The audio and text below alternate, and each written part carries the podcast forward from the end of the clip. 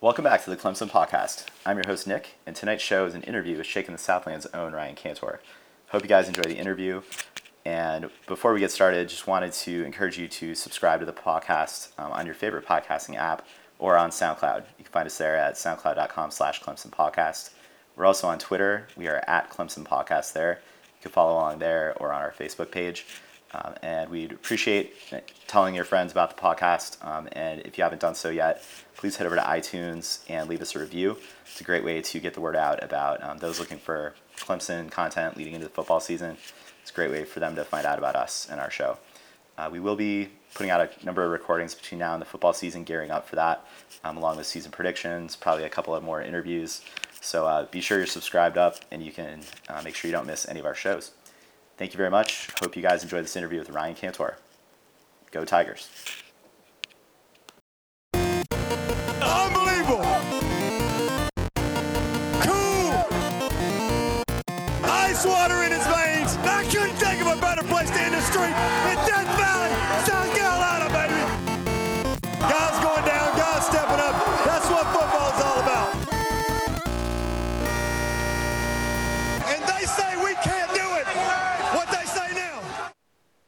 Welcome back to the Clemson Podcast.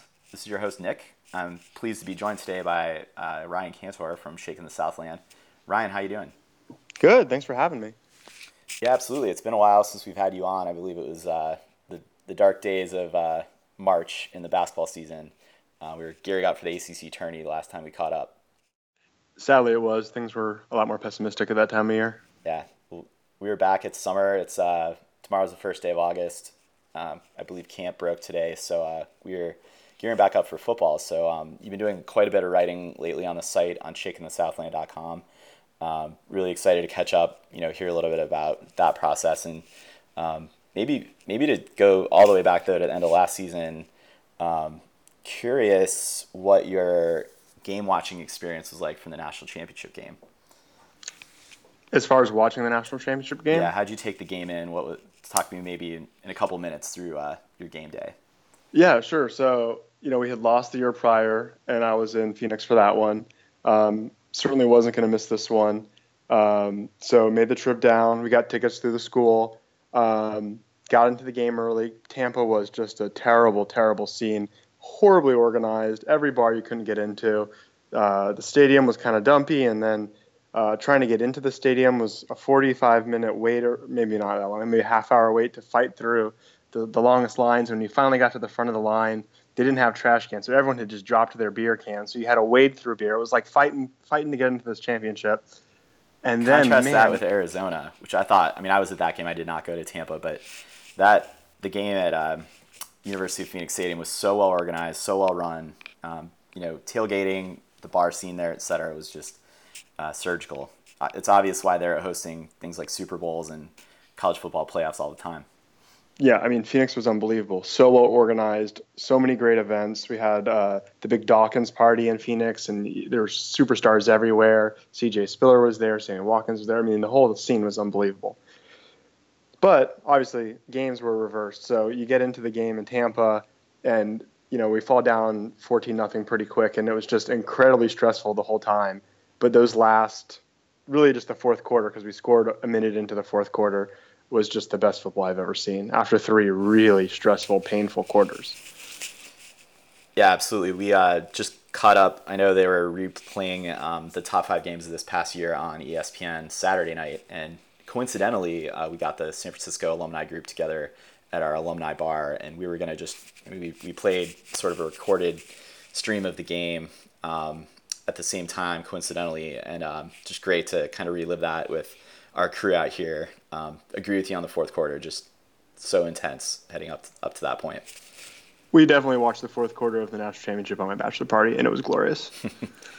Excellent. Well, uh, imagine you took sort of a mental exhaustion break after the game. We obviously took a hiatus here at the podcast, but uh, we're back into it. You know, signing day was big. Spring spring practice and spring ball was was great to take in, and um, here we are. We've got you know the true freshmen on campus. The whole crew's together, um, and just excited for the upcoming season. Um, maybe to pivot into a couple things I wanted to talk about. You put a post up recently related to um, maybe more of a macro look ahead in the college football landscape of who are the 15 programs that are most most geared up for success in the coming years. And um, you know, definitely have a few questions there, and I love this topic because I think it it not only takes a, a close look at you know what's coming this season, and we'll get into that, but um, takes a look ahead at the viability of these programs. It this question or this topic touches a little bit also on which coaches you think are just you know poised for the future. Um, there's a, there's the angle of finances to these things. So, um, how could you talk me through how you kind of thought up this idea and what were some of your criteria for looking at evaluating programs and teams and um, kind of how you did your research? Sure. So. Um, this idea came to me because a while ago um, we had some posts up by the writers about what it takes to be elite. Is Clemson elite? Um, and they, they try to quantify it. Um, I, I personally think that elite is very qualitative, right? It's it's a feeling. You just know Ohio State is elite. It doesn't matter how many championships they have. You just everyone just knows they are. Um, but so anyway, that was that was kind of the thought. Thinking about who's elite, thinking about what we've accomplished over the last couple of years, and, and thinking, man, we're we're one of those teams now. I wonder where we stack up. So I started thinking about it, and the hardest part really was figuring out how long the, the time horizon should be. Because if you make it 40, 50 years, then you can just list it by the last 40, 50 years, um, more or less. But if you make it five years, then you're just looking at how we've done the last few years, who we have coming in, the current coaching staff, and it's really just a very short term look. So 15 years is tricky because you got to consider the current state of the program. That was one of the top criteria. Current state, obviously, Clemson has a fantastic current state of the program. Great coach, great players. Um, things right now are very good. Um, but then, since it is 15 years and not just five, you got to look a little bit out. So the tradition is going to have a big impact on you know, what happens if your coach leaves. Um, you're a school without a lot of tradition. It's going to be a lot harder to hire than if you're Texas and you could bring in the best of the best. Yeah, and um, this looks so, beyond your immediate recruiting horizon. You know, even even the the most broad scale of kind of early stage recruiting is what three years out for the most part for a stable coaching right. staff. So, um, yeah, this takes it a, definitely a, a, bit of a longer view. And then resources, and this is where I had to do probably the most research, kind of layering on, uh, and this isn't really quantitative either, but kind of just layering how much revenue do they generate. Um, I was surprised to learn that Texas A&M was number one last year, even above Texas. Um, in revenue, and then how good are their facilities? So Georgia had very good revenue, but their facilities are a bit behind and they're catching up there. Um, and then lastly, the one that I caught the most flack on from from commenters, and it was probably the most uh, the one that was most disagreeable disagreeable to folks because frankly, it's the one that some of the schools at North got hit the hardest on was location. So is it a location that attracts players, has, is surrounded by good recruits, hotbed of recruiting, um, and is easy to bring fans in. So you think about like a Florida, Florida State, obviously a huge advantage over a Notre Dame or a Michigan. I think the last point you made is is key is is the interest of fans. So there may be a lot of talent um, among football in the Northeast, but is that really is college football really something in the fall that gets people people going and excited? Not as much, and I think that's where a program that's otherwise talented and hitting on all cylinders like a Penn State their alumni base is very much locked into the Northeast, and even we've we've talked about Boston College, an ACC kind of foe of Clemson's. Um, they're gonna have a tough time unless they can kind of take a broader recruiting approach um, in the coming years. Yeah, Ohio State was one that I looked at, um, and they did they do a great job recruiting across the whole country because while Ohio Ohio does have good high school football, they're pretty far from Florida, but their brand, their tradition, and their resources are so great they pull from wherever they need to. Definitely. Well, let's let's get into this list. I mean, in terms of you mentioned the ones that Alabama, Ohio State. I mean, these are these are ones that uh, no brainers. They're going to be you know for the most part unarguably in the top five overall.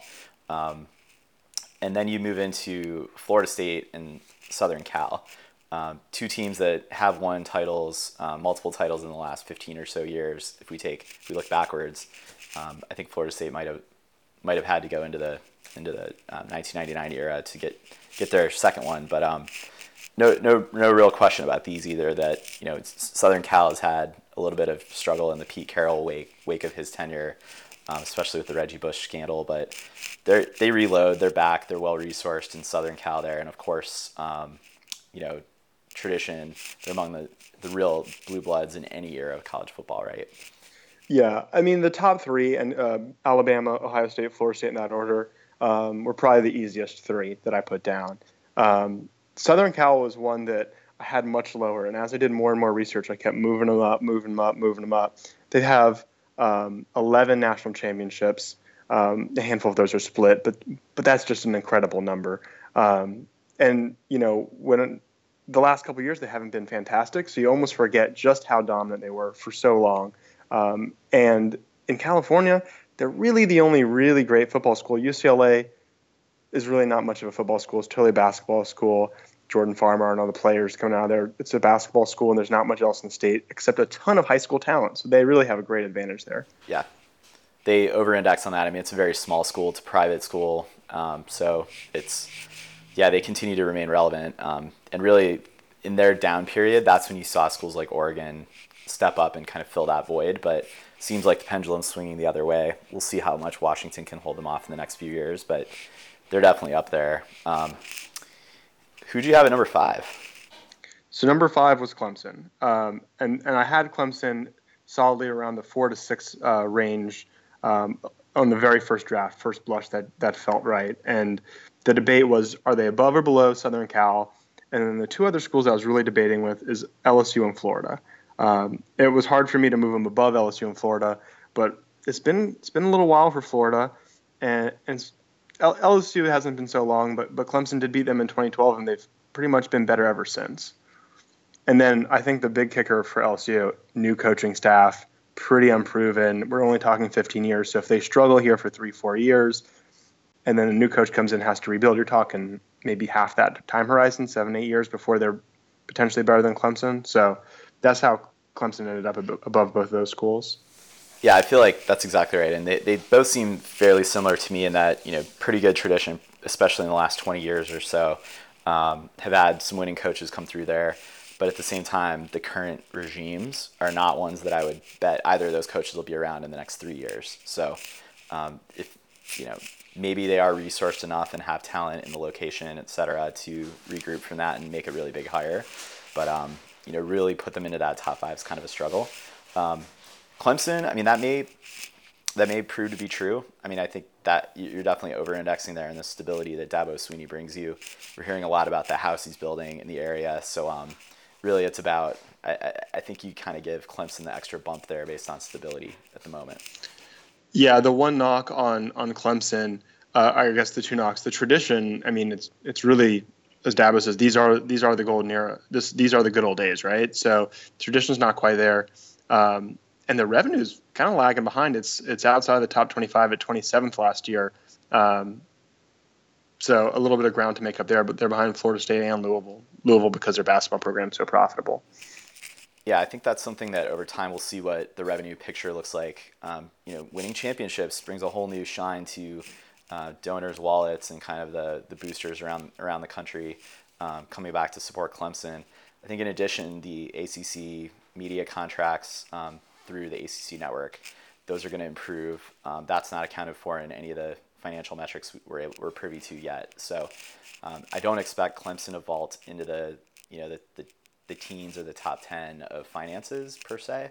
Uh, but we definitely should make some progress there. And I think what we know about the athletic department, the coaching staff, et cetera, is that they know how to take finite resources and get the most out of it. Um, they know how to do that both with people talent, recruiting talent, and you know financial um, resources as well. So um, more money, I think they're going to put that to good use. I agree. Yeah, they, they've proven it. And one of the reasons I didn't didn't ding them too much on resources because while the revenue is a little lower, the facilities already are fantastic. So they're not playing catch up like a Georgia who has uh, more revenue but is trying to play catch up in the facility arms race. Yeah, for sure. Um, maybe to round out your top 10, you mentioned um, you went uh, Clemson, LSU, and then Florida. Um, the top 10 after that goes Michigan at 8, Oklahoma 9, and Texas at 10. Um, sort of a definitely a difference difference across the board between those. Um, in terms of state of the program. Michigan's probably a little bit more on the upswing with stability and coaching around Jim Harbaugh coming back. Um, they do have pretty strong tradition. I'm not sure I agree with the A plus there, um, but just because they haven't done a lot lately. I mean, I on Oklahoma. I'm talking about Michigan. Actually, they get a lot of Oh, benefit okay. of the doubt, but it's really been two decades since they've been in that title conversation um, in the Charles Woodson era. So Yeah, the, the 1997 Rose Bowl. That's true. Um, they are the, the winningest program of all time. Um, they have one of the highest profile coaches. So, I mean, especially up north, I feel people do know Michigan is, is an elite brand, and, and tradition is largely about the brand. So that's how they earn such a high ranking. Makes sense. Um, I think they they also overcome location like like the like the Ohio State Buckeyes do in their ability to recruit cross country. Um, in addition, I mean, I think Michigan gets the edge in terms of academics too. Um, very good school, so that that has to um, bear on on some recruiting battles as well. Um, so yeah, I think Michigan probably squarely in the top ten when we look ahead a decade and a half. Um, yet Oklahoma next. That's interesting in that um, both Oklahoma and Texas, right after them, good tradition as football powers. Um, Oklahoma maybe is in a better state coming off the Bob Stoops era. Texas has had a long run of kind of disappointment at the coaching staff, um, but they they reloaded this year with Tom Herman coming in. Why would you? Maybe I'm not sure how much you debated this, but um, what makes you think Oklahoma is necessarily better suited for a 15 year run? That actually was uh, a back and forth I had because when, I first started, I just assumed Texas would be uh, a lot higher than 10. But Oklahoma's pretty much dominated the Big 12 the last handful of years, whereas Texas has been really bad. Uh, Oklahoma's history, um, I think, is kind of a. Uh, folks don't quite know that their history is a good bit richer than Texas's history. In fact, since World War II, they have the most wins and the best winning percentage in all of college football, which uh, was some research that I didn't that I found that I didn't know. Um, they've been in the college football playoff just recently, um, obviously losing to us, but nevertheless making an appearance is, is quite the accomplishment. Um, and although they they lose a little bit of you know they lose some points on stability because they have Lincoln Riley coming in, um, it's not uh, a total upheaval. Um, he's been in he's been in that program, so I, they're by far the most talented team in the Big 12 um, from recruiting over the past handful of cycles. So at least for the next couple years, they should should have the inside track to, to continue to win that that uh, conference. Yeah, it makes sense. I think when back when we played them um, in the Orange Bowl a couple seasons ago, we had a, a radio talking head from the Sooner Nation come in and um, kind of say that they've taken sort of a, a maybe a, like a, a one star step back from what they were in the early 2000s, that decade of like the Josh Heupel Heisman run, Jason White Heisman run era, and um, but at the same time, you know, Bob Stoops was a great recruiter, and what what I know about their program is their complete ability to kind of reinvent themselves. Bob Stoops is very adaptable. He um, would always be willing to defer to his coordinators um, to figure out like what system do they need to be running to adapt to the current style of play in the Big 12 or nationally. Um, it'll be interesting to see if Lincoln, Lincoln Riley can keep that up. Um, I'm not sure what his coordinator situation looks like. If they're keeping guys from on staff or if he's hiring in, haven't looked at that. We'll look at that when we kind of preview the season. But um, it's going to be interesting to see where Oklahoma plays out the next couple seasons. But after that, I do think Texas is coming. Um, Tom Herman seems like he's going to be poised for a long-term successful run there, and I would say they probably have the resources edge on Oklahoma, um, just in terms of size. They have a massive alumni base. Um, Texas, I think, at the moment, you know, a pretty good economic climate. So um, for the most part, I feel like you know, and they're in Austin versus Norman, much bigger city. Um, So I think that you know, at least in terms of those things, Texas has a bright future. They're just starting from a, a weaker position, as I think you said. Right. There's some built-in advantages of Texas being number two in revenue last year. Oklahoma number six though, um, so it's not like Oklahoma's um, you know dramatically far behind. Exactly. Um, and they've been better lately. Um, you have more talent on the roster right now. So when you're you're balancing next five years all the way through the the ten after that, um, I could see it either way. But I think Oklahoma is the safer bet, especially with proven success with Lincoln Riley on the coaching staff. One one note one note on something you said um, about Bob Stoops and his uh, his ability to adapt and really to defer to his um, to his coordinators. I think that's just one of the most underrated aspects of being a great coach, and it's is intellectual honesty, intellectual humility to say, hey, you know, look at Dabo. Hey, Chad Morris knows more than me. He didn't maybe he didn't trust Billy Napier. Billy Napier was junior, but when you brought in Chad Morris, hey, this guy, even though I'm the head coach, he's better than me at this. So I'm going to let him run with it. And I think that's something that not even just in football, but across the board in, in business, what in many aspects of life, doing that will make you successful. And, and coaches that do that tend to be successful. Yeah, I agree. I think if you know, certainly we want want to exceed Bob Stoops' national title total for Dabo during his tenure. I believe Stoops has just the one, uh, but certainly his style and approach over his you know 15 plus years, um, more like 18 plus years in Oklahoma, I think is a good model. Um, let's build on it though. Um, maybe after the sort of uh, Big 12 powerhouses moving back into the SEC, you've got uh, perennial rivals Auburn at 11 and Georgia at 12. Um, how did you kind of go in calibrating these schools? Did you learn anything about them, you know, in, in some of your research and how you are forecasting their their future? So there's there's kind of natural tiers as we're going through this. Um, and after Oklahoma and Texas, there's a bit of a drop as the level of tradition, the level of resources from Oklahoma and Texas to Auburn and Georgia drops a bit. Um, Auburn does have the 2010 title, but it was a long, long time before uh, before 2010 uh, when the, when they had the one previous. Georgia won in 1980, just prior to us. Haven't won since. Um, both have um, both have good resources, but not like uh, Oklahoma and Texas. So they were kind of the next tier down. Um, originally, I had Georgia Georgia uh, right above Auburn. I was surprised to see that Auburn has had had slightly more revenue last year. Um, they have the more recent national championship. Um, they're they're very close to Florida and they're plenty close to Atlanta um, to pull talent. So uh, that's how Auburn barely um, barely got the got the nod over Georgia, but but that's totally interchangeable.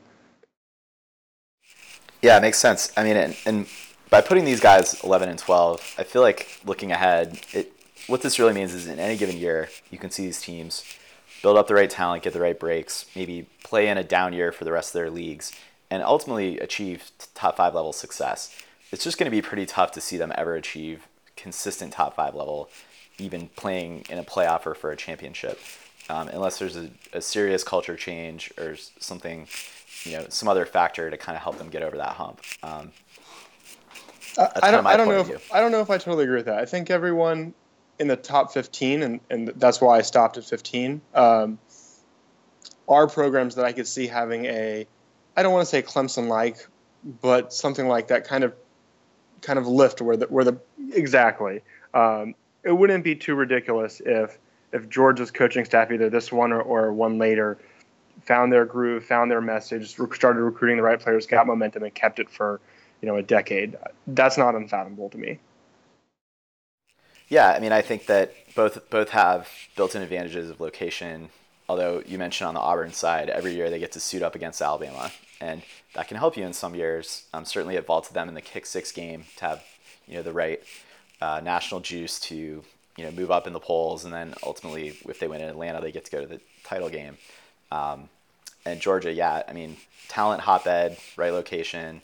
Um, they just never seem to get out of their own way. So maybe it was more like my prediction, unless do they have the ability to do it?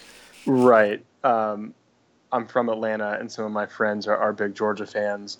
And uh, when when we won our national championship, one of them uh, just said, "This is just the worst." No, what's what's wrong with Clemson? Why is this the worst? He said, "Well, you know, Georgia always had the buildup. We always had the hype, and we always fell short. But I can always count on Clemson falling short in a more spectacular fashion. And now you have a title, and we don't. It's like they're the Clemson of Tommy Bowden's era now." yeah, and I'm not sure. I mean, we'll see what we get out of second year Kirby Smart. He gets some of his recruits in, but until they're not, that's how I look at them too. So, um, moving on from there, um, lucky number 13, we have Penn State, kind of fitting in some ways. Um, they've made a little bit of a rebirth of sorts, um, particularly in this last season. And I think, um, not going to say I disagree with where you have them on this list. I think they, among the Big Ten sort of upper echelon teams, I could see them. They, they've got a good, you know, level of tradition associated with them. You know, you can you can talk about how much that gets tarnished with the events of the last five or six years, but um, ultimately, I think they are a program on the rise. Um, and I feel like James Franklin will be there for a while. I think last year, if that had gone disastrously, maybe they would have decided to part ways. But I think he's definitely bought himself some credibility and some tenure there. And we'll see what they can do to disrupt the Urban Meyer, um, Jim Harbaugh, like, you know, stranglehold on the top of that league. Yeah, so that was a that was a team throughout all of last year that I just didn't believe in, um, particularly because their slow start. Um, but as I did more research, I saw their recruiting has been has been pretty good. I looked into their um, their history and didn't quite totally realize how good of a tradition they have. Um, fun fact: the last time uh, Clemson won a national championship, the following year they won a national championship, um, and so they slowly moved up the rankings and eventually ended up at 13 in the top 15. Got it. After them is uh, another Yankee school. We got Notre Dame coming in there, and um, Notre Dame's definitely in a, a spot of maybe loose footing in terms of stability of their current program. Brian Kelly, this I I have a feeling this will be his last season there, whether um, he he jets for greener pastures um, in in the pros or maybe to another program where he can kind of start fresh. But um, Notre Dame, you know, they're always one more hire away from. We're going to hear about it, whether it's deserved or not. Um, they they tend to get the benefit of the doubt from a national hype standpoint. Uh, for the time being, they've got strong resources. Um, they have a solid individual television contract. They're um, attached now to the ACC for scheduling, and with a stronger ACC, that bodes well for their own ratings in terms of, as well as revenue sharing with with ESPN. Um, how do you feel about Notre Dame? I mean, do you, do you see them? What'll it take, I guess, for them to kind of move up this list or so so Notre Dame and the one we'll talk about next to 15 are probably the two toughest to rank. Um, initially kind of gut feeling, I had Notre Dame in the top ten. I, I it's just it's the most iconic brand um, in college football. Um, you know, they have Rudy, they have the national championships, um, they have the iconic gold helmets, um, touchdown Jesus. But you know, they've been up and down the last handful of years. But I, I think last year they were four and eight. I think it was a bit of a fluke because in the four seasons prior they won 39 games. That's not that's not bad, and and people scoff at that as if as if that's no good. They were in a national championship just a handful of years ago, and I know they got blown out by Alabama, but playing for a national championship is extremely impressive. Um, and that's only a couple years ago. So it's not like the program's just been in the doldrums for a decade. Yeah, they gave us a heck of a game in, in, in Death Valley, and um, that season, you know, they, they were continuously one win away from um, making the playoff potentially two years. And ago. don't forget, they had an incredible amount of injuries that season. They lost uh, Malik Zaire. DeShone Kizer wasn't even meant to be the starter. They lost, uh, I think, later in the year they lost uh, Prosise, the running back. I think they lost a handful of other guys. Exactly. They had a linebacker go down in the bowl game against Iowa State. So, um, anyway, yeah, I think it's you know we'll see what happens with Brian Kelly. Maybe they rebound from a disappointing four and eight season. I think their Pythagorean rating had them more as a six and six team or even a um, a seven and five team, but four and eight, terrible for them. But you know maybe they do rebound this year. I haven't looked at their schedule, but I think their their program you can't really count out, and they're going to be there you know regardless. So even if they do have a regime change a couple years hence, they've got yeah, deep pockets. They, they can make. They may have one of the biggest um, standard deviations of any team on the list is in that I could see them really getting back and competing for cham- championships annually or if things don't work out in the next couple years, the next coach doesn't work out, I could see them not being very good for a while. Could be. Um, we'll move on from Notre Dame. Last on the list, number one finance team a couple years ago uh, was Texas A&M, the Aggies. Um, this is a, this is an interesting program. I feel like growing up, you would always hear, "Oh, A&M this, A&M that." They never they never won anything. 80s and 90s. Um, they've only won one conference championship back in '98. Um, they haven't won a title since 1939. That said, you know they've they have flat they have flashes of brilliance, flashes of prominence. they they're now in the SEC. That's certainly helping their finances. They've redone Kyle Field, uh, which was sort of a college football mecca. Um, I, I, hear it's it's a really solid renovation. Um, so interesting where they are. I, I, I definitely view them sort of on the outside looking in for the most part as a powerhouse. They don't really strike me as a blue blood program. That said, they're in the SEC. They're in Texas, talent rich hotbed. They can pull regionally, if not nationally. Um, and so, yeah, I mean, I think 15 feels about right for these guys. Yeah, there is a strange program because, like you said, they're in Texas. They have tons of money, awesome, awesome facilities with Kyle Field, fantastic fans. They should. It seems like they should be an elite program, but they only have the one. The they haven't won championships since 1939, but that's that's not it they haven't won even conference championships hardly at all. They have the one in, in '98 that you mentioned. Um, and they've they've been falling apart towards the end of end of seasons most recently, uh, or recently. Um, I don't I don't know if Kevin Sumlin's going to last that long, but they they have they almost like Texas where they could just go get Tom Herman. Texas A&M should be in that in that same um, the same vein. Yeah, I mean, I think they could be a destination for Chad Morris with his next role, and no idea if that's going to work out for them. If it does, they could be right there and really knock on the door of the top ten. Um, he can Yeah. get that offense turned around with that yeah, talent. I, I agree. I, I'm optimistic about them. They're another one, um, and this is why they're at 15 because I the standard deviations. I could see them being mediocre for a long time because they've been mediocre for a really long time. But uh, I could see them being outstanding too if they get Chad Morris. Or if they get Chip Kelly, could they could they win some championships with Chip Kelly? I think they'd be right in the conversation. Um, so yeah, they're definitely one to look at. Um, and you, you've got some really good honorable mentions here. Maybe not to go into them, but thinking back, if we took this back 15 years ago, um, knowing what teams were competing for and winning titles back then, one, you've got a few in this list that have sort of fallen out of that of that kind of run. And if I look back and think back, coming off like the Peyton Manning era or those amazing Miami teams, I think both Miami and Tennessee, you would have thought 15 years ago, oh yeah, those teams will definitely be, you know, in the conversation, at least top 10 going into, um, you know, in this era of college football. I think both of those schools have seen, you know, pretty successful, almost among the best um, runs in their school's history, kind of peter out and kind of devolve into a, a rotating, revolving door of much worse coaches, um, and sort of seeing their their local lead in terms of talent retention kind of fade away.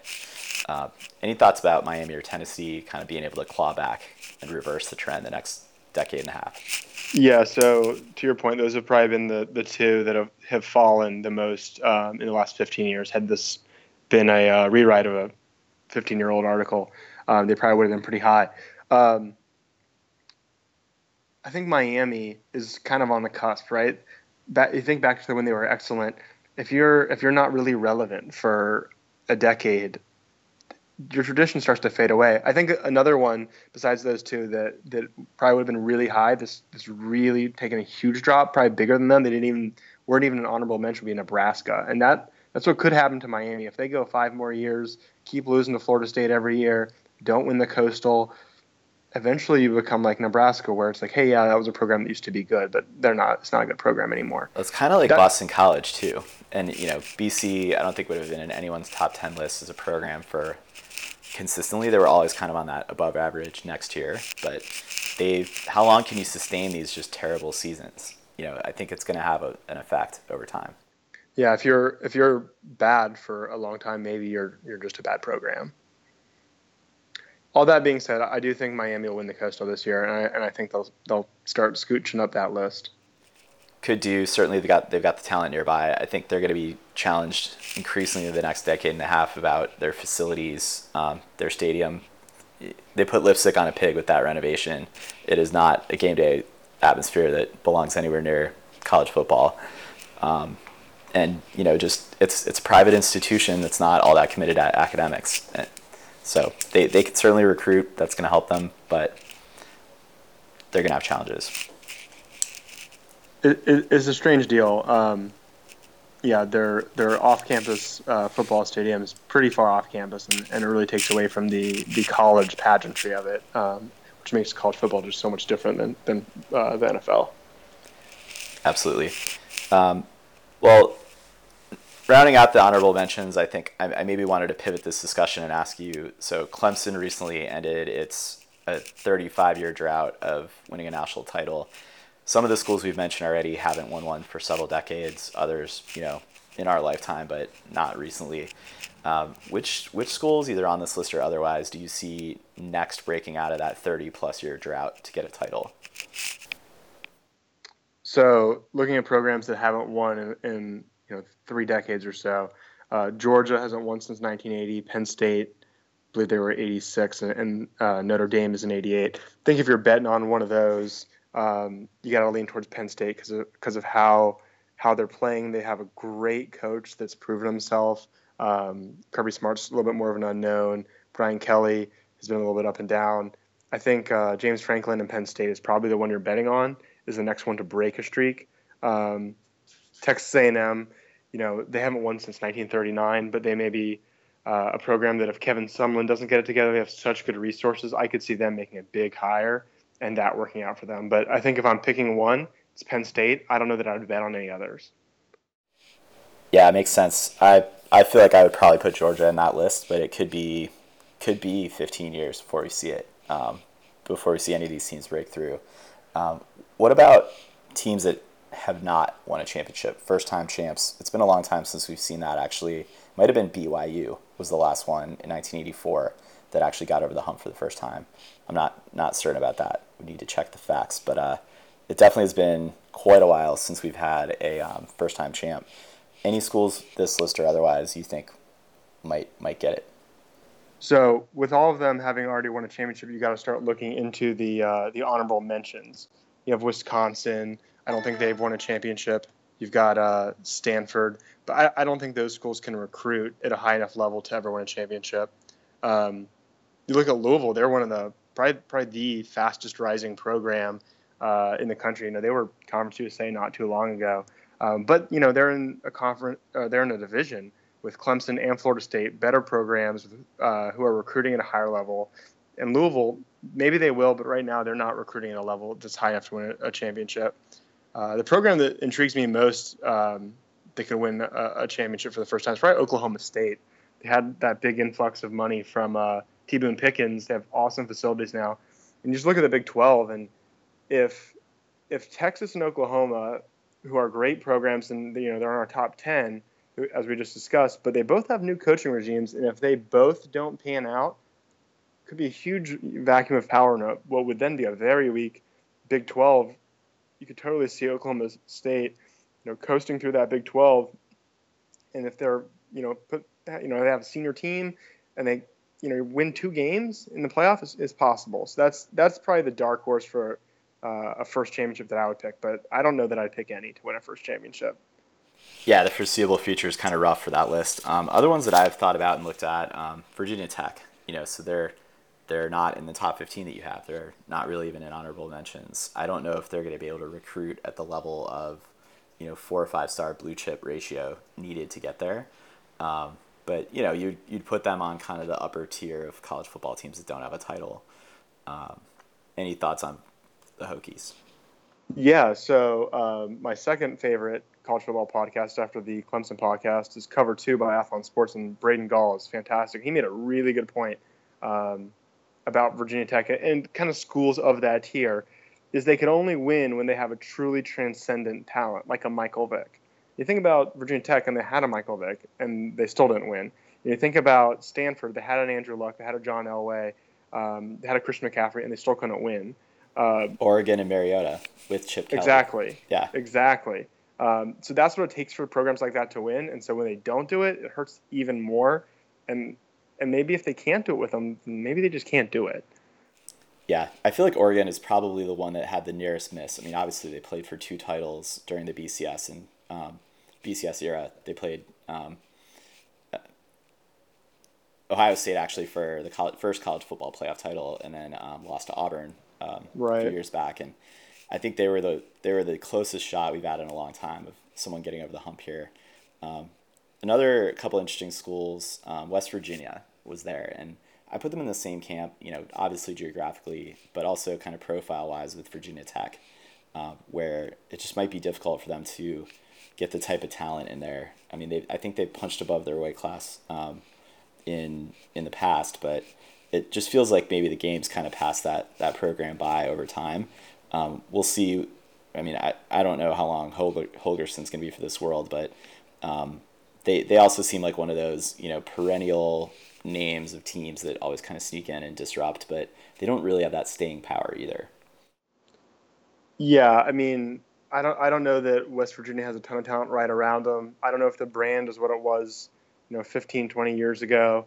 Um, we'll see how, how they do in the big in the Big 12 now. Um, seems like you know they could fall into that same category as Oklahoma State, where if Texas and Oklahoma both fall off at the same time, maybe they're there to kind of fill that void. Uh, but I, would feel more I, would be more confident betting on an Oklahoma State um, than than a West Virginia right now. Yeah, I mean, I think ultimately what we're going to end up seeing is either teams out of the top 15 that you had, or just you know people that have won before coming back and taking more titles. I think you're almost more likely to see someone win two in a row, three in a row, than you are to see one of these schools come up and win one. Yeah, I'd agree with that, and I think past history has shown that. You know, with Florida, uh, with Alabama, um, even even Southern Cal was was making runs where they were constantly uh, in the in the race. So yeah, uh, I, I I totally agree with that. Well, Ryan, why don't we pivot to you know focus the conversation a little bit more on the 2017 season? Um, first of all, you know, great analysis. It's always fun to um, take a step back and kind of look forward to the future. But um, let's kind of keep it a little more in the in the, the directly what's ahead of us on the dashboard, if you will. Um, and taking a look ahead to this season. So you also put a post up this week, great one, related to who are the true contenders for a title this season. And um, I guess to frame this in the form of a question, are there any schools outside of the preseason rankings that outside of the top five or so that you think you know have a puncher's chance at coming up and um, you know crashing the playoff party and making making some noise in, in the title run? Yeah, well, outside of the top five, I think certainly um, if you, if you gave me Alabama, Ohio State, and Florida State versus the field, I think that'd be a tough decision, and I and I might take Alabama, Ohio State, Florida State over the field. That being said, I think there's about eight teams where if you said they won a championship, I wouldn't be surprised. Um, if you told me anyone outside of those eight won a championship, I'd be really, really shocked. Um, Washington, Penn State, Southern Cal, those are some of them that I think um, could win that you might not expect. Where would you have Michigan in that list? Yeah, Michigan was one that I really uh, struggled with because I think they're the third best team in their own division. I think uh, Ohio State and Penn State might be better than them this year, but there's something about them, uh, and usually I'm you know highly analytical, but something about Michigan, the tradition of the program, something about Harbaugh. You know, it, it could be a case where, like Clemson, especially Clemson's defense, they lose all these guys. They're not supposed to be good, but Brent Venables is just so good that it doesn't matter. Um, I wonder if that could be Michigan too. Uh, and so I, I, put them as the last. I, I, said eight programs realistically have a good shot of winning a championship without, you know, miracle after miracle. And Michigan was the last one to make that list. Yeah, I mean, if they are able to get through that gauntlet of a, a Big Ten East uh, schedule, you you have to imagine um, so, so, that's you know ultimately two games they need to win and not stumble out stumble up elsewhere. If they're able to do that, if you know we're going to see Rashan Gary, see what Clemson missed out on, um, see see what he can look like in his second year there. Um, if the, you know if they actually can get over the hump, I think that sets them up well for competing in, in the playoff scenario. Um, on the other hand, I think it's it's really going to fall in terms of their offense and how productive they can be. Um, it seems like they from what talent they lost, they're able to their defense to me feels like that'll be the strength of that team. Um, but yeah, I kind of have, have, my doubts about Michigan. I think I would put them at the bottom of my list too. Um, maybe going conference by conference though. You, you mentioned Southern Cal and Washington. I think it, that is a two horse conference. Um, any thoughts about which one of those you, you think actually is, is better poised to lead their team into the playoff?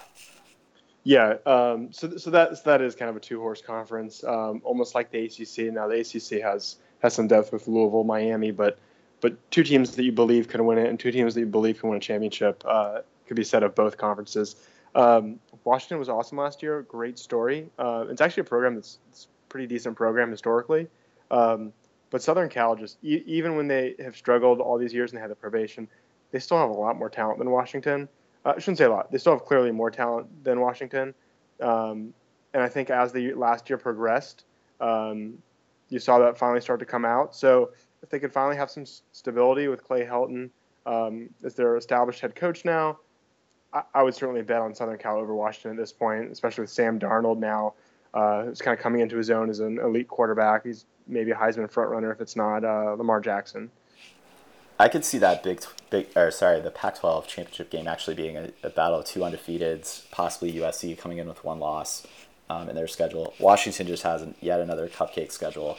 We'll have to catch up with our good friend of the pod, Dan, to talk through that one. But um, though they may be undefeated, I don't think they'll be getting very much like top three hype unless they're just you know Jake Browning and, and Coke can completely put something together.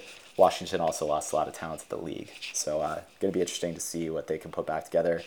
I'm out here on the West Coast. We're going to be hearing a lot about both of those programs. I guess that's why we started there.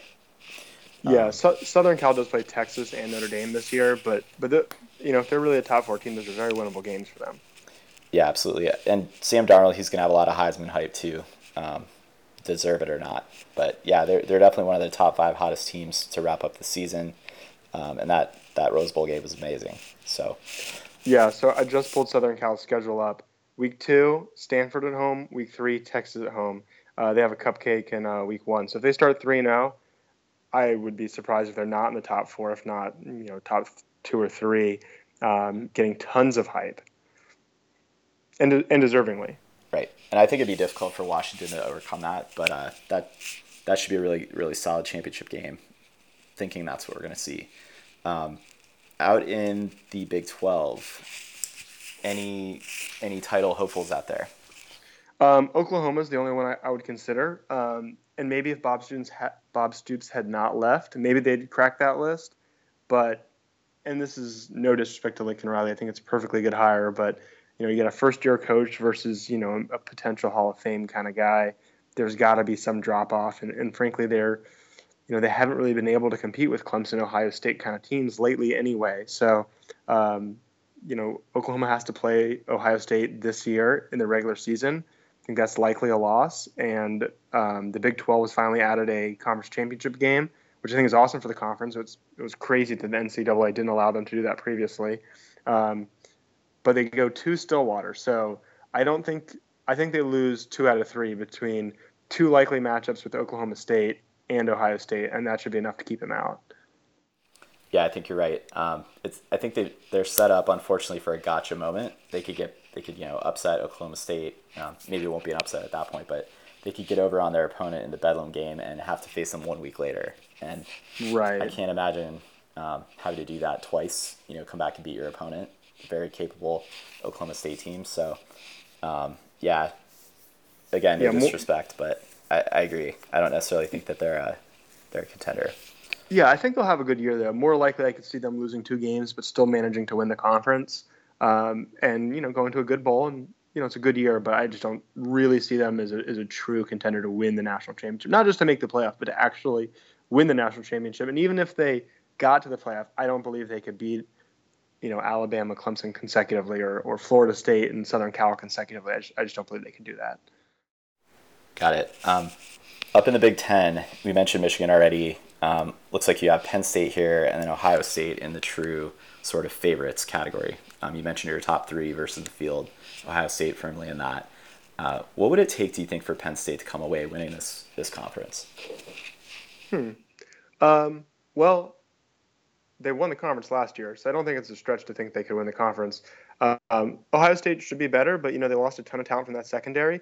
Got really good talent replacing them, but you know, maybe that's an area where they struggle. Um, they also lost. Uh, they returned their starting quarterback, but uh, they weren't very effective last year. They have a new offensive coordinator coming in. I think hopes are extremely high that you'll see the offense kind of take a new look and be a lot more effective. But you know that's kind of new, uh, a, a, new plan there with a new coordinator, and you know those don't always work out like you expect. So I, I think that Penn State's the second best team in that in that conference, and if Ohio State doesn't live up to the hype, I think Penn State absolutely could could win the conference. They beat them last year. They won the conference last year.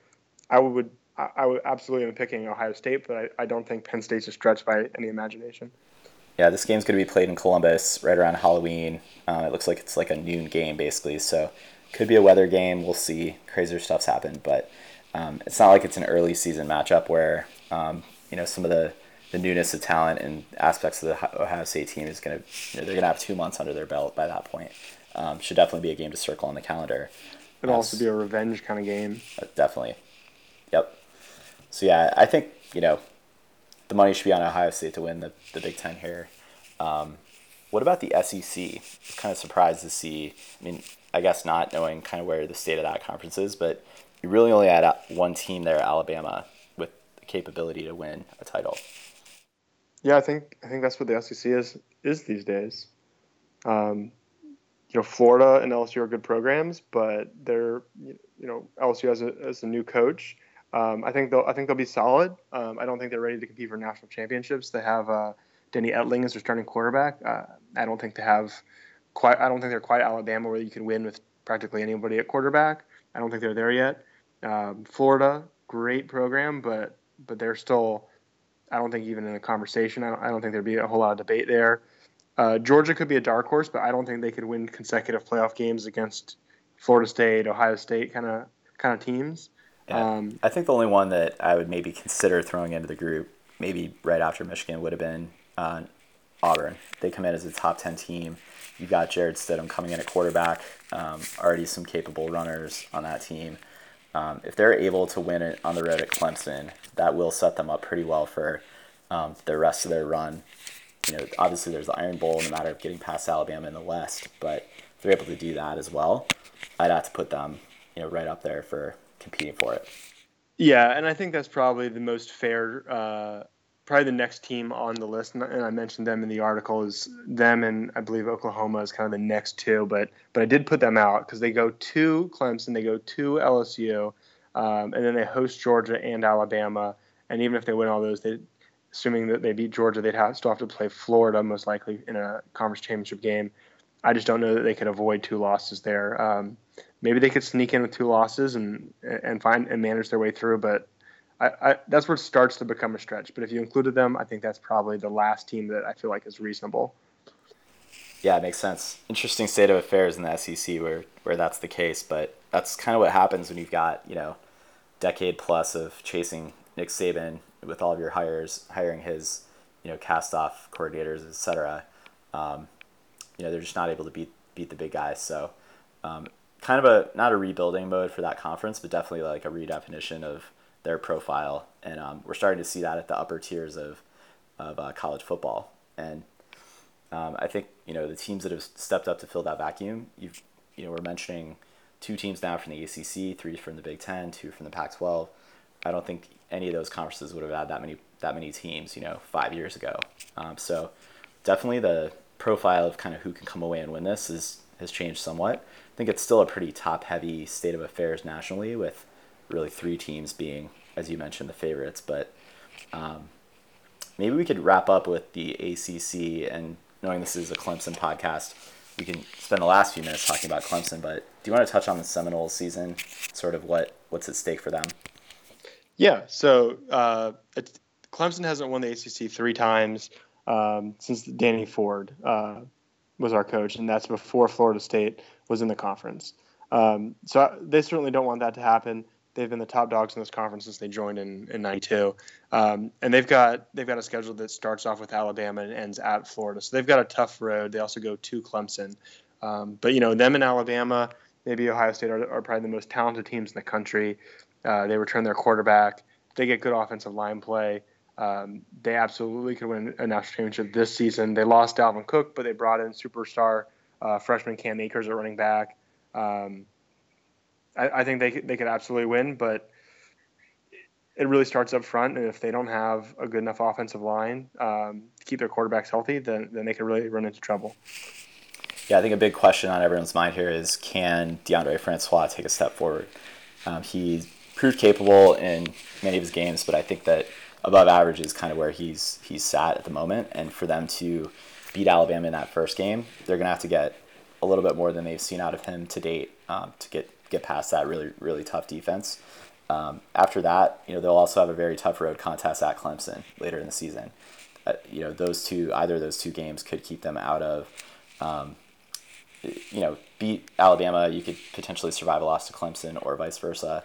Um, but that said, you know, I think they're going to in, in order to really be in the driver's seat for a title uh, this year, I think they're going to need to. They can't lose both those games essentially, um, and will come down to Francois. Both of the, those will, those two teams will be among the top five toughest defenses in the country. Um, and to have a quarterback play anything less than spectacular is going to be rough. Um, I think Florida State, they are replacing a lot of talent also on their defense, but they do get Derwin James back, and he's the type of player and the type of talent that can make all the difference and potentially ch- swing the outcome of games, um, like the Clemson contest, especially with Clemson trying to figure out its identity at QB. Yeah, I mean, I, I totally agree. I think Florida State, it's, it's I, the, to me, the, the only question I have about Florida State, I don't think Deondre Francois is a superstar. He's above average, but he, he really he tends to hang on to the ball too long, and their offensive line is, is a clear weakness on that team. If if they leave him out to dry like they, they did so much last year, um, you know that iconic sack where De- Dexter Lawrence just kind of smushed him. Um, then they're probably not going to win national championship. If their offensive line takes a step forward, I think that they could win national championship. I think they could beat Alabama if that happens. But um, right now, it's a huge unknown, and I don't know if you bet on that. Yeah, I think their schedule does them no favors this year in terms of who they get at home, who they go on the road to face, and certainly out of conference. I think, regardless, you know, unless they get completely wiped out by Alabama, I think that game will help them. They won't fall too far if they do lose. Um, but then to go later on the road to Clemson, as we mentioned, is going to be tough. Um, so yeah, I mean, I, I would definitely consider Florida State with who they bring back and the, the high high level of recruiting that they've done to be truly a top top three program at this point. Um, but not really ready to place a bet on the Noles just yet until we see what you get out of that line and, and Francois this season. Um, I think one one thing worth mentioning in their favor is that last year they were they were pretty terrible early in the not pretty terrible. They were pretty close to average at the start of the year, completely embarrassed by Louisville. But by the end of the year, they won the Orange Bowl. Um, so they improved a lot as the season went on, which is something you want to see. And the same thing with uh, Penn State and with Southern Cal. And that's why all those programs are ones where we're pretty high on them going into this year because the way they finished last year, they improved throughout the year and they brought back a lot of that talent. So I think that bodes well for them. What doesn't bode so well for them is they get Clemson late in the year when Clemson's pretty likely to have found a quarterback and be playing some pretty good football at that time of the year. Yeah, it's funny. It feels like we go, we've kind of flip flop between getting them later in the season in November versus September. Um, it seems like finally we're starting to the ACC's wising up and learning that you know middle to late season is when you want to have your marquee games played uh, versus the second third week of September. Um, unlike 2014 and um, I think 2015 we also played them, but uh, it might have been 13. Anyway, um, yeah, that, that's going to be a great matchup. And there's not a lot of time to recover from a loss um, in that game for either team. So that one may well be for all the marbles. You never know what Louisville does. Maybe you know they can recapture some of the magic of their early season run and make things tough in the Atlantic for either of these teams. But um, for the most part, I imagine that um, November game should be should be a big one for the Atlantic. Yeah, you know, we, we, we sort of do a disservice to Louisville because we always refer to, and not just you, but almost everyone refers to the Clemson Florida State game as the ACC Atlantic Championship.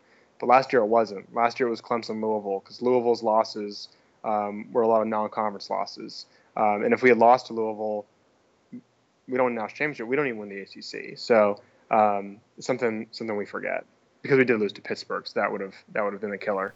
Yeah, and I think to counter your point about Penn State, USC, and Florida State, Louisville did the opposite. They started out hot. Their offensive line just turned into paper mache, and uh, they they've collapsed down the stretch, really costing themselves a chance to compete for a title. Um, things could be reversed this year. Um, you know, Lamar Jackson's back. You know, obviously, I don't think either of us see Louisville as a contender for a title, but things could break their way. They they do have a somewhat of a favorable schedule. They they host Clemson um, early on in the season when Clemson is likely to be still finding its quarterback footing, could be coming off um, a tough game against Auburn as well. So um, that yeah, that Louisville could be an interesting dark horse here in the ACC. Um, they'll certainly have to go down to Tallahassee and face a tough Florida State team, but um, I think really Louisville, similar to Florida State, you need to see what you can get out of that offensive line and what they can do to protect their quarterback. Louisville's a nice, uh, nice case study on uh, recruited talent. That's that's a, a, program where last year we were looking at them.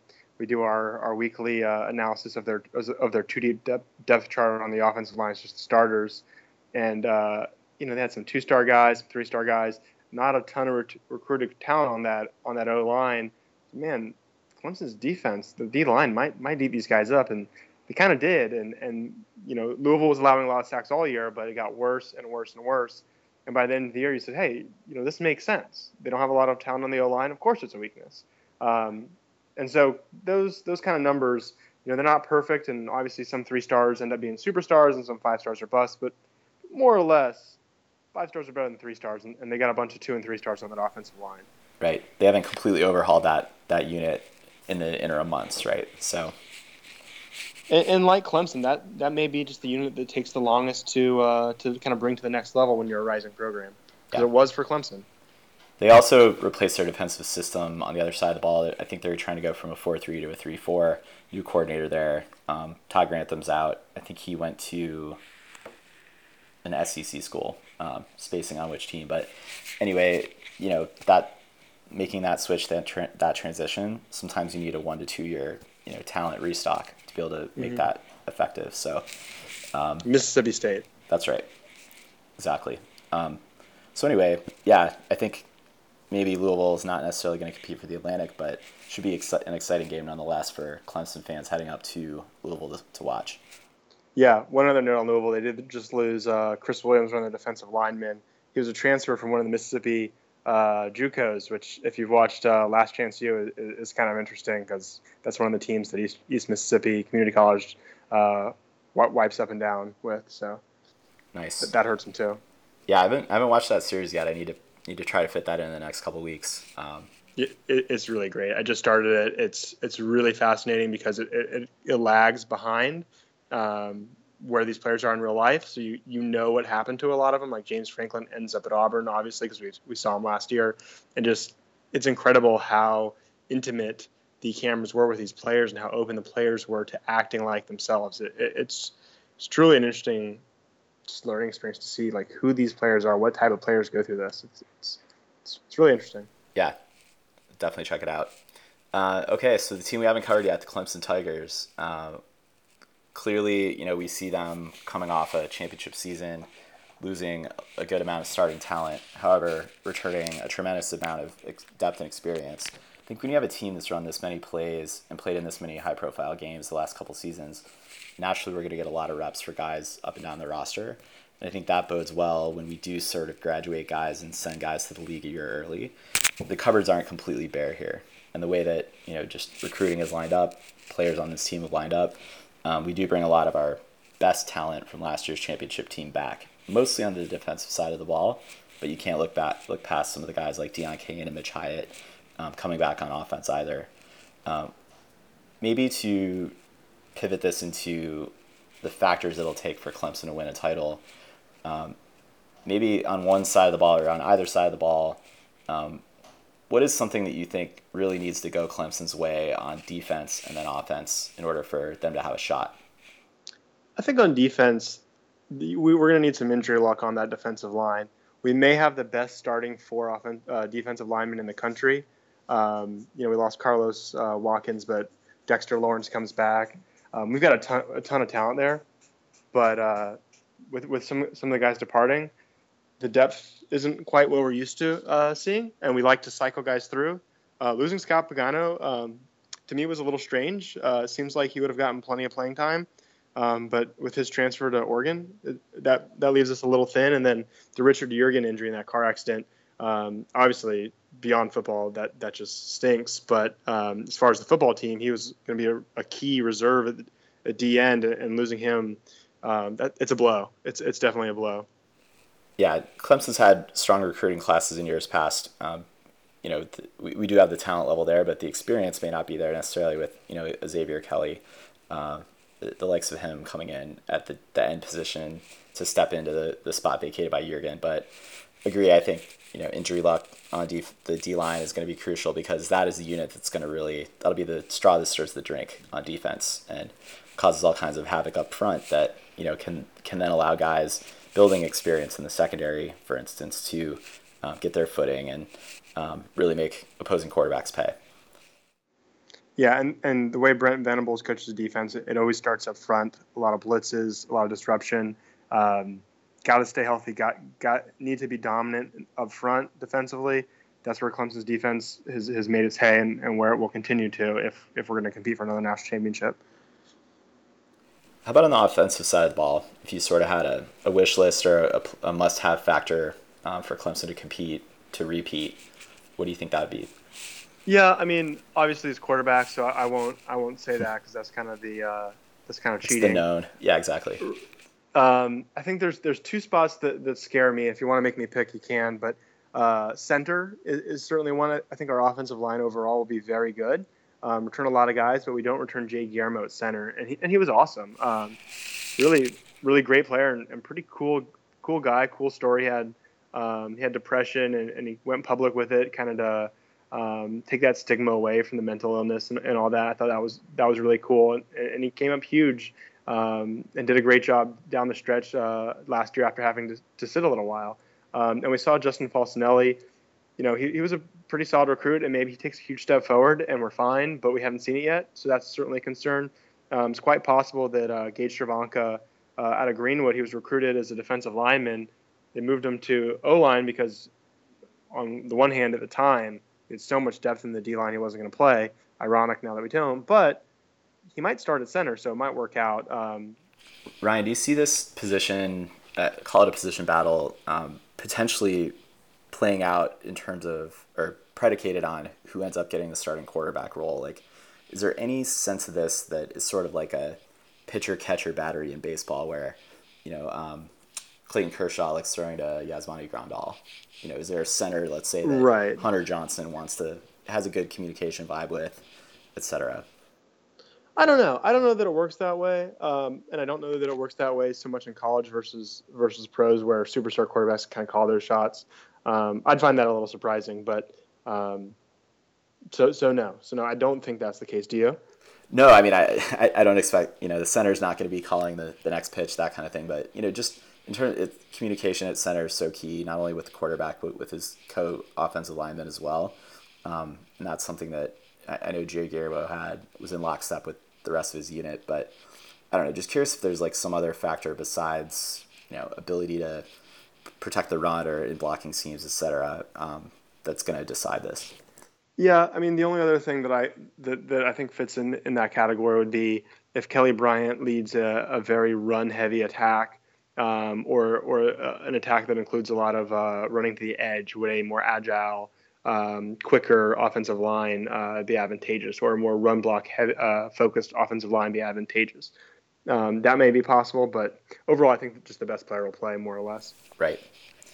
Yeah, I, I certainly see that as a, an open question mark for the success of the offense. Quarterback being the biggest one. Um, I'm curious. You mentioned another potential factor. What do you think? Yeah, t- tight end. Um, Milan Richard is, is, listed as the first teamer. He was, he was a pretty big recruit a couple years ago.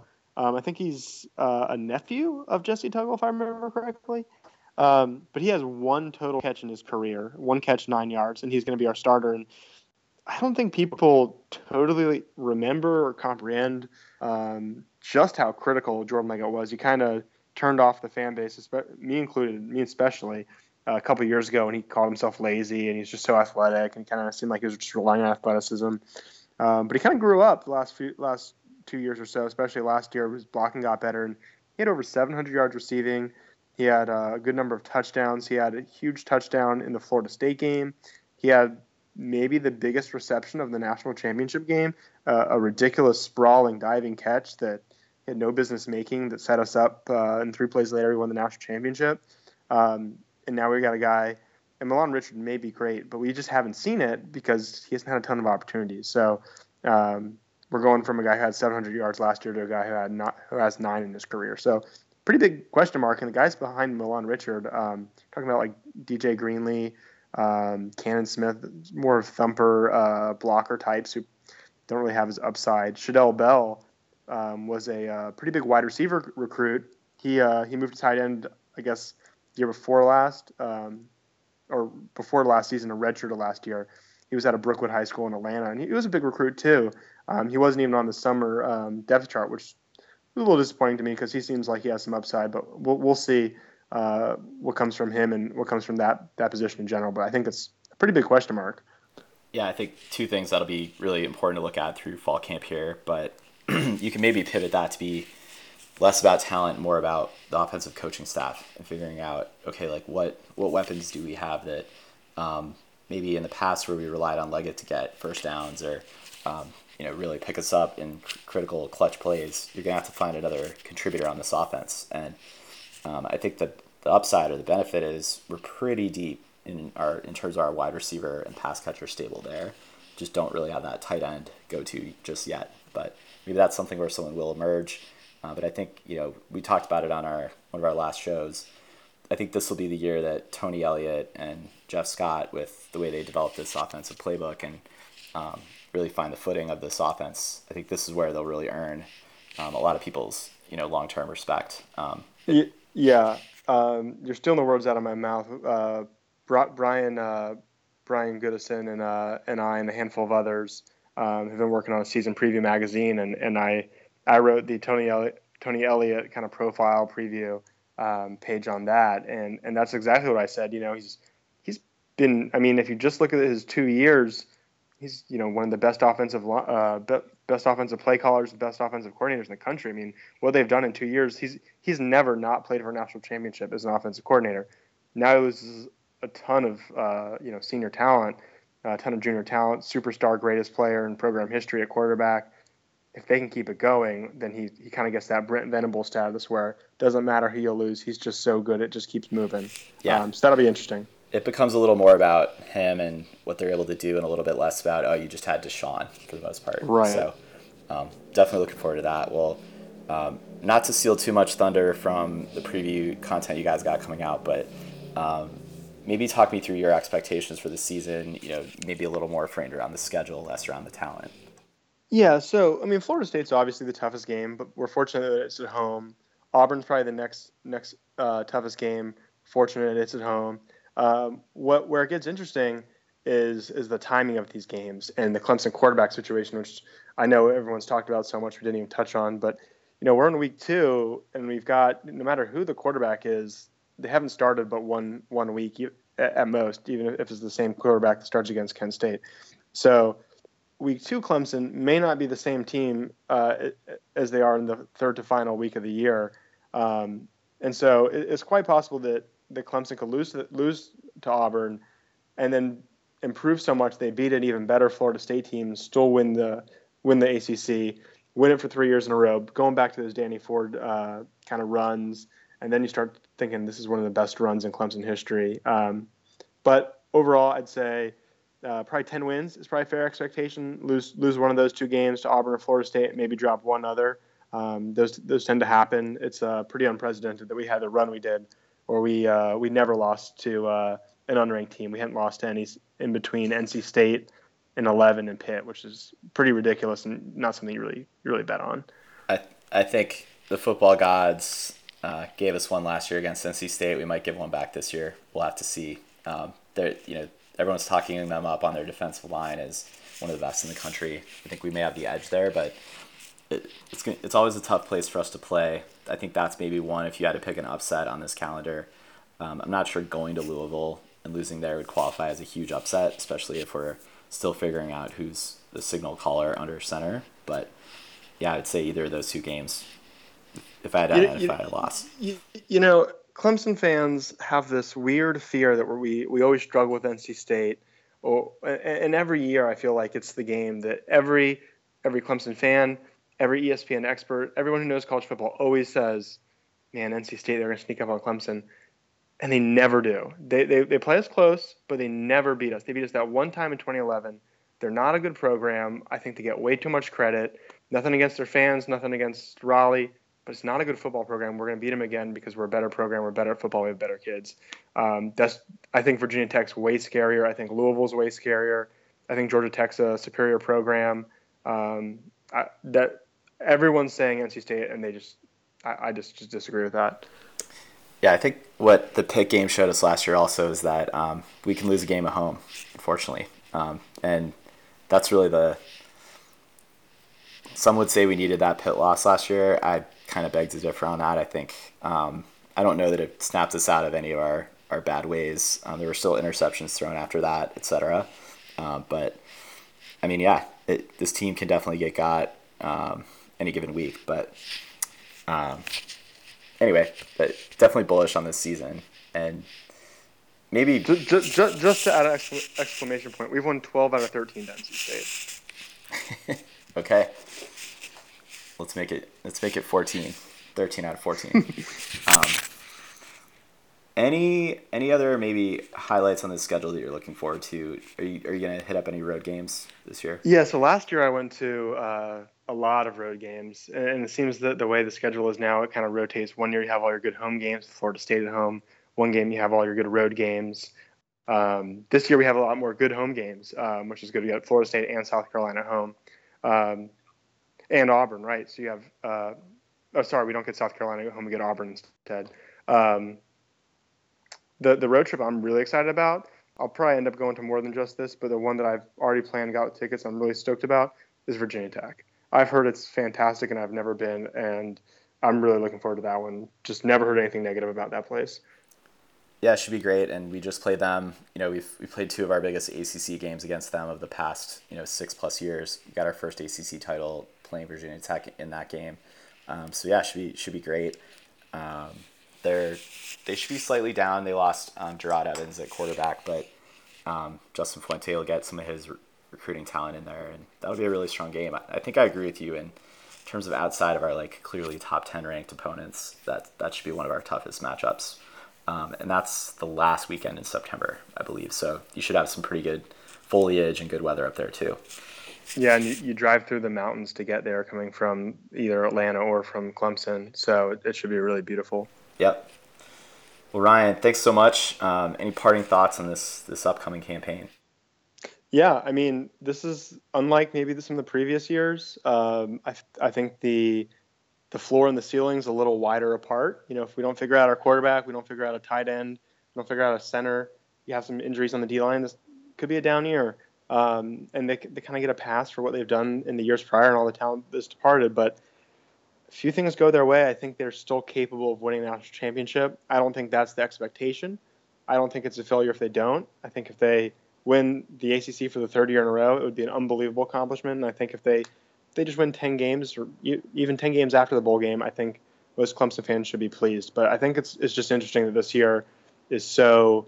Uh, you know, we lost so much talent. You you could see them really taking a big step back, but at the same time, the program has really kind of like what we talked about before. They've kind of started to get some blue in their blood, become an elite program, and even when they lose all those guys, you can still kind of believe they can compete for national championship, which is pretty cool. Well, and if you if you think about what needs to go right, if some of those things do coalesce, you beat an Auburn team, you beat Florida State. Florida State, we've got in kind of our top three, if you will. You know, does does the talent of in Alabama with with what they're bringing back, and Ohio State with what they're bringing back. Um, chances are you're going to face one or both of them in the playoff coming up. Like, uh, you know, if if things break the right way, I certainly feel like Clemson could have the talent and the experience and potentially even be in the head of, of either of these opponents coming into those tough matchups. Yeah, well, the thing is, if Clemson was to really get that far, then it would likely mean that they found a very good quarterback by that point in the season, in which case you would believe that they could beat them. If it's week one, I don't think you'd bet on that. But if it's in the playoff, at that point, Clemson obviously must have had a pretty good quarterback to get there. Yeah. Yeah, definitely. I mean, I, I kind of view this season as a little bit gravy, um, you know, in light of what you what you mentioned, and uh, kind of kind of a bummer to have some guys, which could be their last year before heading into the league, in the form of Mitch Hyatt and Christian Wilkins. Um, but you know, kind of see them go through what could potentially be a, a reloading season.